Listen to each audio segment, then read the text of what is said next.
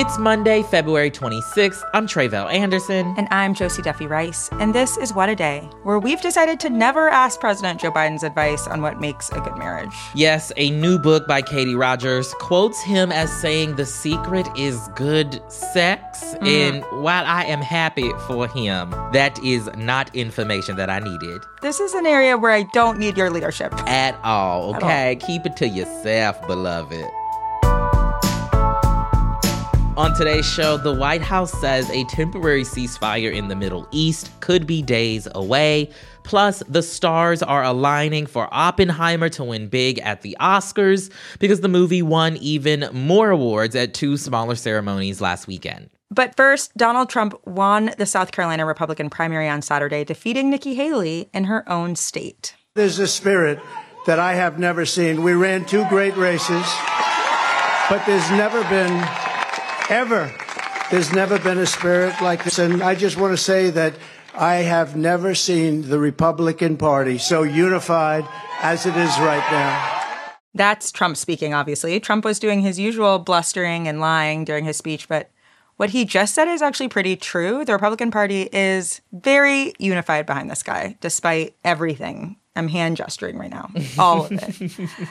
South Carolina was yet another very decisive victory that once again proves that the Republican Party is in this guy's pocket. They really, really are. I hate it here, Josie. Mm, mm-hmm. But tell us, what do you mean by decisive? Here's some evidence that proves just how clearly he swept the race. Trump got 60% of the votes compared to Haley's 40%. He's going to receive 47 of the 50 delegates in the state.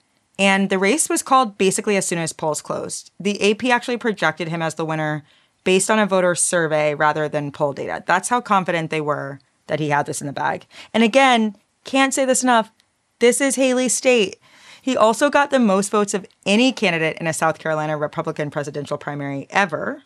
And the primary had the biggest turnout the state has ever seen. More than 750,000 people cast a vote on Saturday, which beat the record by like 10,000 votes. Also, according to the New York Times, Trump won about 73% of Republican votes compared to Haley's 26%. And that's a bigger percentage of the Republican votes that he won than the votes overall, mm. which means that many of her votes came from Democrats and independents. And it's hard to win a Republican primary if you're not winning Republicans, right? Yeah. He'd also barely spent any time in South Carolina. He's visited just four times during the primary season. So overall, this is very embarrassing for Nikki Haley. During his speech, Trump took the opportunity to humiliate South Carolina Senator Lindsey Graham, who was literally booed when he took the stage. And he also did his usual rambling, talking a lot about the border and whatever else. But what he did not do was talk about Nikki Haley. He didn't even mention her in his victory speech. I mean, do you mention the other person when this is basically a race between you and yourself at this point? That's like a bigger insult, honestly, just not bringing her up at all. just ignoring her altogether. Yeah. So, what exactly is she going to do now? Well, for now, she's staying in the race. Here she is during her speech on Saturday. I know 40% is not 50%.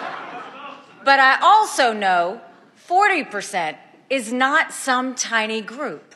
Haley has refused calls to drop out, saying last week in a speech before the vote that, quote, dropping out would be the easy route, and says that she will continue at least through Super Tuesday, which is next week on March 5th sometimes you do take the easy route. Right, you don't always right. have to go hard. You know what I mean? Yeah, you don't have to do everything to make your life as difficult as possible. Oh, yeah, yeah, yeah, yeah. This race is in the bag. Right. And now the race heads to Michigan, which holds its primary tomorrow on Tuesday even though, as we've said, it's been a foregone conclusion, unfortunately, that this will be a Biden and Trump rematch for the presidency.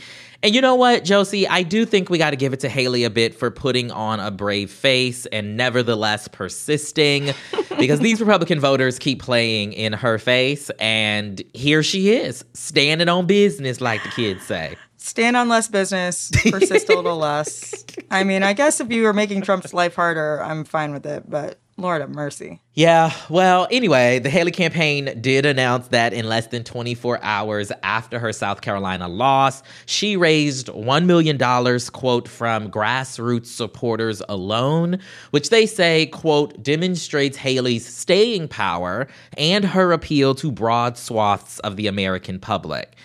And you know what?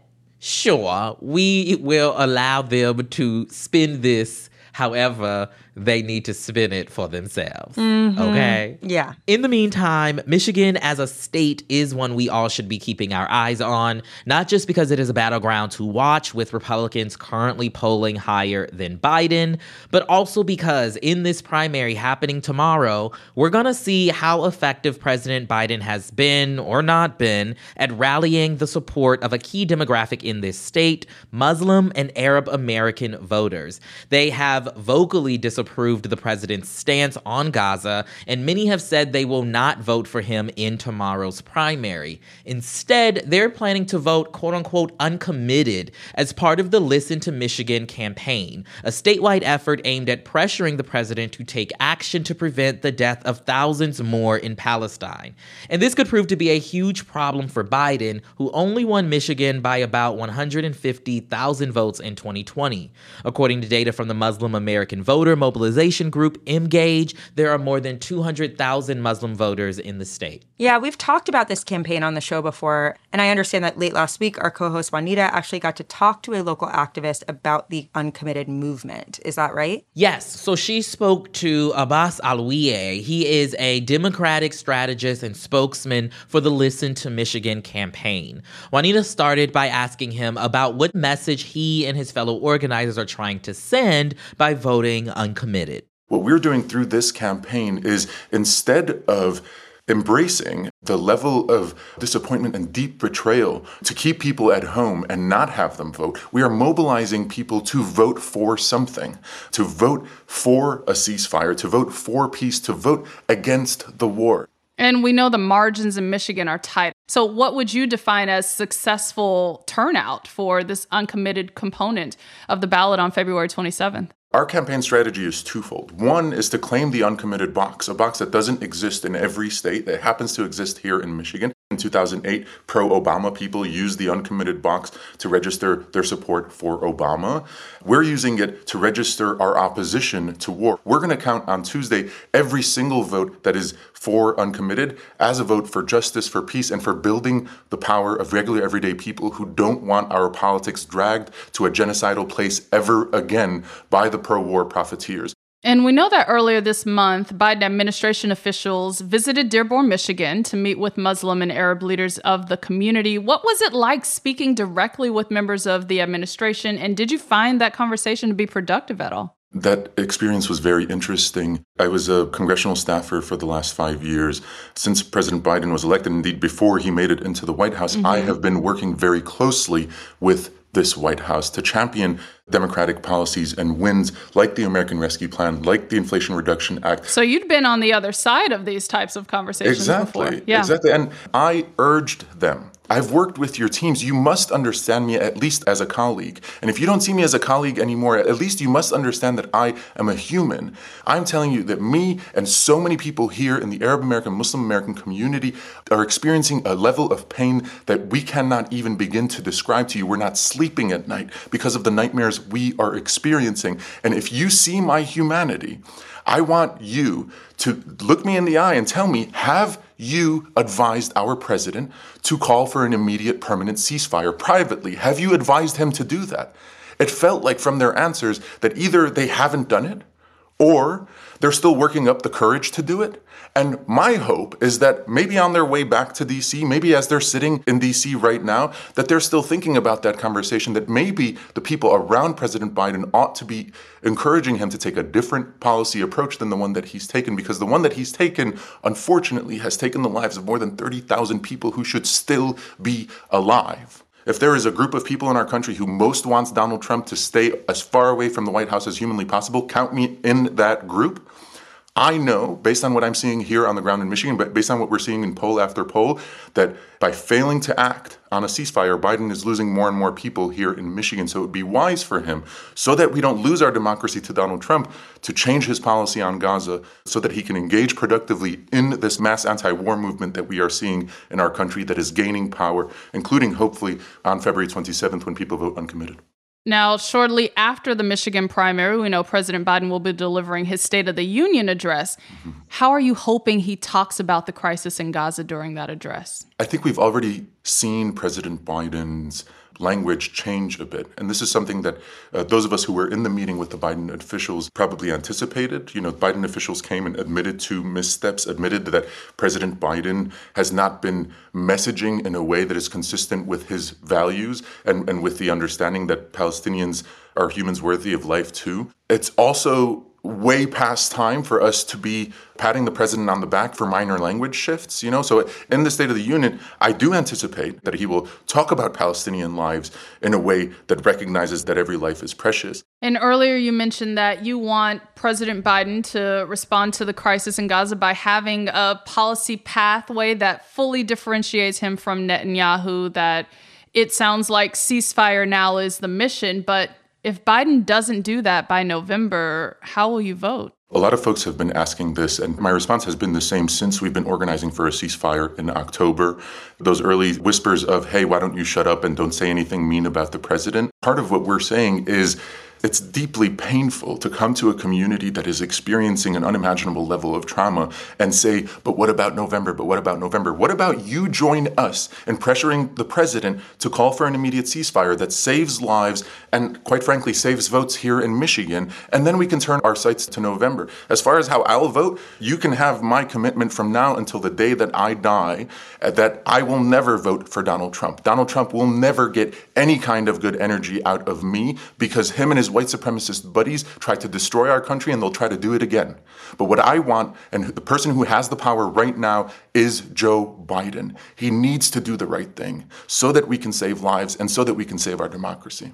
And what do you make of the report that was featured in the Washington Post that projected that another 85,000 Palestinians stand to die in Gaza? When I was a child in, in Lebanon, stuck in that war, US funded Israeli bombs were dropping all around when cell phone service was cut off, when we were cut off from water and weren't sure whether our food supply was going to sustain us, we got to a point where we, the people, the American citizens who were together in that basement where we were hiding, we just accepted that we would eventually be among the dead.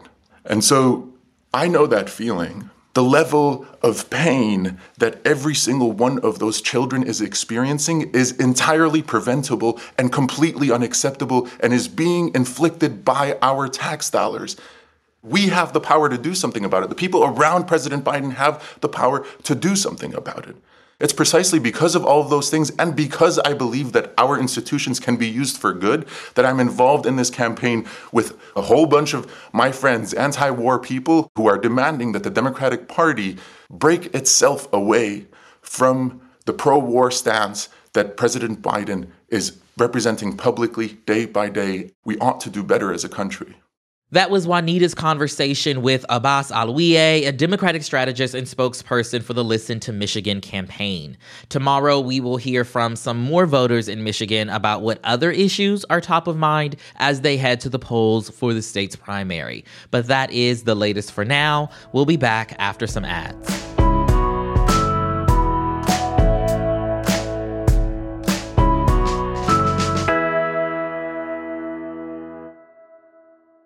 What a Day is brought to you by ZBiotics. So, after a night with drinks, it can be hard to bounce back the next day, especially the older you get. but now there is ZBiotics. ZBiotics pre alcohol probiotic drink is the world's first genetically engineered probiotic. Here's how it works when you drink, Alcohol gets converted into toxic byproduct in the gut. ZBiotics produces an enzyme to break this byproduct down.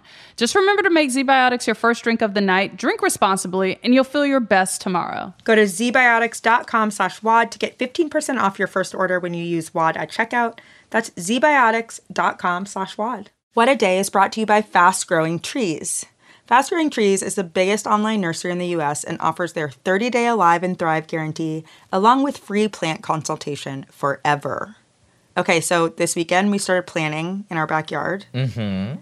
And we're doing some wildflowers. We're also doing some trees we bought from Fast Growing Trees. I would love to tell you what kind of trees they are, but I have already forgotten as soon as I bought them. However, they look great, and I'm very excited to have a backyard that makes it look like I know what I'm doing. Listen, I love fast growing trees because these plants that I have now bought over the last couple years of them supporting this show, I would like to report they are still alive. Okay, and so I officially have a green thumb. You thanks do? to fast growing trees. That is very impressive. to keep them alive that long is very, very impressive. Right now, Fast Growing Trees, they have some of the best deals online, like up to half off on select plants. And listeners to our show get an additional 15% off their first purchase when using the code WAD at checkout. That's an additional 15% off at fastgrowingtrees.com using the code WAD at checkout fastgrowingtrees.com code WAD. Offer is valid for a limited time. Terms and conditions may apply. Take us to summers away or winter adventures and afternoon getaways. Your dedicated Fidelity advisor can help you open those doors by working with you on a comprehensive plan to help you reach your wealth's full potential. Because doors were meant to be opened. Visit fidelity.com slash wealth. Investment minimum supply. Fidelity Brokerage Services LLC member NYSE SIPC. Now let's wrap up with some headlines. Headlines. Last Saturday marked two years since Russia began its invasion of Ukraine, and yesterday, Ukrainian President Volodymyr Zelensky said for the first time how many of his country's soldiers died since then 31,000. Українців 31 тисяча. That's him speaking at a press conference in Kiev. Zelensky said he wanted to give a statistic to counter Russia's narrative that Ukrainian deaths were much higher. However, his number hasn't been verified, and estimates by U.S. officials are much higher as well, at roughly 70,000 military deaths as of last summer. Zelensky also said that he would not reveal how many of his soldiers were wounded or missing so that Russia could not estimate troop sizes. Meanwhile, at the same conference, his chief of staff said that they might invite Russian officials to a summer peace summit organized by Switzerland. Turning to the war in Gaza, negotiators are getting closer to a temporary ceasefire deal in exchange for more hostages held by Hamas. Here is White House Security Advisor Jake Sullivan announcing the update to CNN yesterday. Representatives of Israel, the United States, Egypt, and Qatar met in Paris and came to an understanding among the four of them about what the basic contours of a hostage deal for temporary ceasefire would look like. Israel reportedly agreed to a basic framework of a six week truce and the release of several hundred Palestinian prisoners. In exchange, it wants Hamas to return 40 of the over 100 Israelis they're still holding hostage. Sullivan added that an agreement could be days away, but first, representatives from Qatar and Egypt will take the deal to Hamas. The former head of the National Rifle Association got a tiny taste of all the karma he has coming to him last Friday when a New York jury found him liable in a corruption lawsuit. Jurors determined that ex NRA CEO Wayne LaPierre illegally spent $5.4 million of the organization's funds on fancy vacations, shopping sprees in Beverly Hills, and hair and makeup sessions for his wife, costing $10,000 each. Other leaders of the NRA were also implicated, and the organization itself was found to have ignored whistleblower complaints and sent false filings to the state of New York. New York's Attorney General Letitia James brought the case, and after the verdict, she said in a statement, quote, after years of rampant corruption and self-dealing, Wayne LaPierre and the NRA are finally being held accountable. Letitia James is over there racking up Truly. these cases. Also, I need to Google this man's wife because $10,000 on hair and makeup. My God, today. What on earth? you knew that working from home means you can sneak naps, but did you also know you can sneak insider information? A man in Texas named Tyler Loudon pleaded guilty late last week in federal court to pulling this move. He admitted that he made $1.7 million in illegal profits through stock trades he initiated after overhearing his wife's remote work. and without her knowledge. Mm, do not recommend. Loudon's wife worked at the energy company BP. In 2022, he built up a huge position in a smaller company that BP was preparing to buy, then sold it right after the acquisition. As part of Loudon's plea agreement, he must forfeit his profits, and he also faces up to five years in prison. His wife also initiated divorce proceedings last year, and she was fired from her job. So, you know, this all could have been avoided with just one pair of headphones. One pair. Or he could have just minded his business. Don't okay? eavesdrop. Just don't eavesdrop. And lastly, it was a big weekend for small award shows. The Screen Actors Guild Awards were held on Saturday, and the Independent Spirit Awards were held yesterday. There were too many winners to name, but a few big ones. Oppenheimer's cast cleaned up at the SAG Awards, winning Best Lead for Cillian Murphy, Best Supporting Actor for Robert Downey Jr., and Best Ensemble. All that just adds to Oppenheimer's Oscar momentum. And at the Independent Spirit Awards, Past Lives got Best Feature, and Celine Song scored Best Director for her work on the movie. And at both award shows, Da'Vine Joy Randolph won in her acting category for her performance in The Holdovers, meaning a Best Supporting Actress trophy at the Oscars is a pretty much safe bet for her at this point in juncture, which I hate for Danielle Brooks, but there'll be another time, beloved. There'll be another time. I hear the holdovers is amazing. It's so I good. don't watch movies that make me cry, but I hear it's good. Yeah, and this is a a boo hoo hoo kind of cry type of Yeah. movie. Yeah. Yeah. I'm gonna take everybody's word for it. I bet it's amazing. And those are the headlines. One more thing before we go. Safe to say the internet had strong thoughts on Sony's Madame Web, and honestly, so did Keep It hosts Louis and Ira.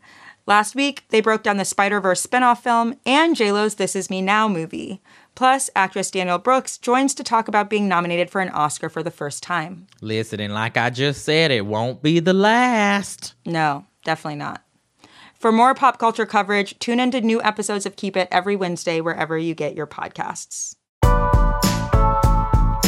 That is all for today. If you like the show, make sure you subscribe, leave a review, wear headphones when your spouse does deals on Zoom, and tell your friends to listen. And if you're into reading and not just Wayne LaPierre's expense reports like me, What a Day is also a nightly newsletter, so check it out and subscribe at crooked.com slash subscribe. I'm Josie Duffy Rice. I'm Tre'vell Anderson. And, And no more secrets, Mr. President. Actually, more more More secrets. secrets. Mr. No more telling us secrets. Keep it to yourself, honey. Keep it to yourself. But also shout out to y'all. Mm. 80 years old? I mean, come on.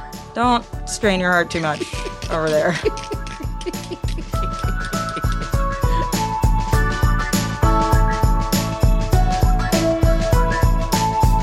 What a Day is a production of Crooked Media. It's recorded and mixed by Bill Lance. Raven Yamamoto and Natalie Bettendorf are our associate producers, with production support from John Milstein. Our showrunner is Leo Duran, and our executive producer is Adrian Hill.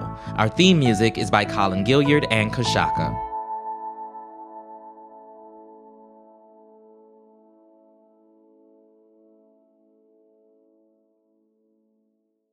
Shopify is the global commerce platform that helps you sell at every stage of your business. With the internet's best converting checkout, 36% better on average compared to other leading commerce platforms, Shopify helps you turn browsers into buyers. In fact, Shopify powers 10% of all e-commerce in the US. Sign up for a $1 per month trial period at shopify.com slash podcast free. All lowercase, shopify.com slash podcast free, shopify.com slash podcast free.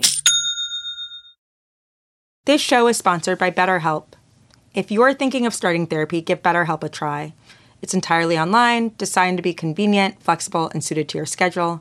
Just fill out a brief questionnaire to get matched with a licensed therapist and switch therapists anytime for no additional charge. We're big fans of therapy on here on the show. We absolutely are. Yeah. We absolutely are because listen, you going to need it, okay, to get mm-hmm. through this year ahead of us. And so why not check out BetterHelp to give you the the necessary coping tools, you know what I mean, just to be able to keep on keeping on. All mm-hmm. right? Mm-hmm. Learn to make time for what makes you happy with BetterHelp. Visit betterhelp.com slash WAD today to get 10% off your first month. That's betterhelp, H-E-L-P dot com slash WAD.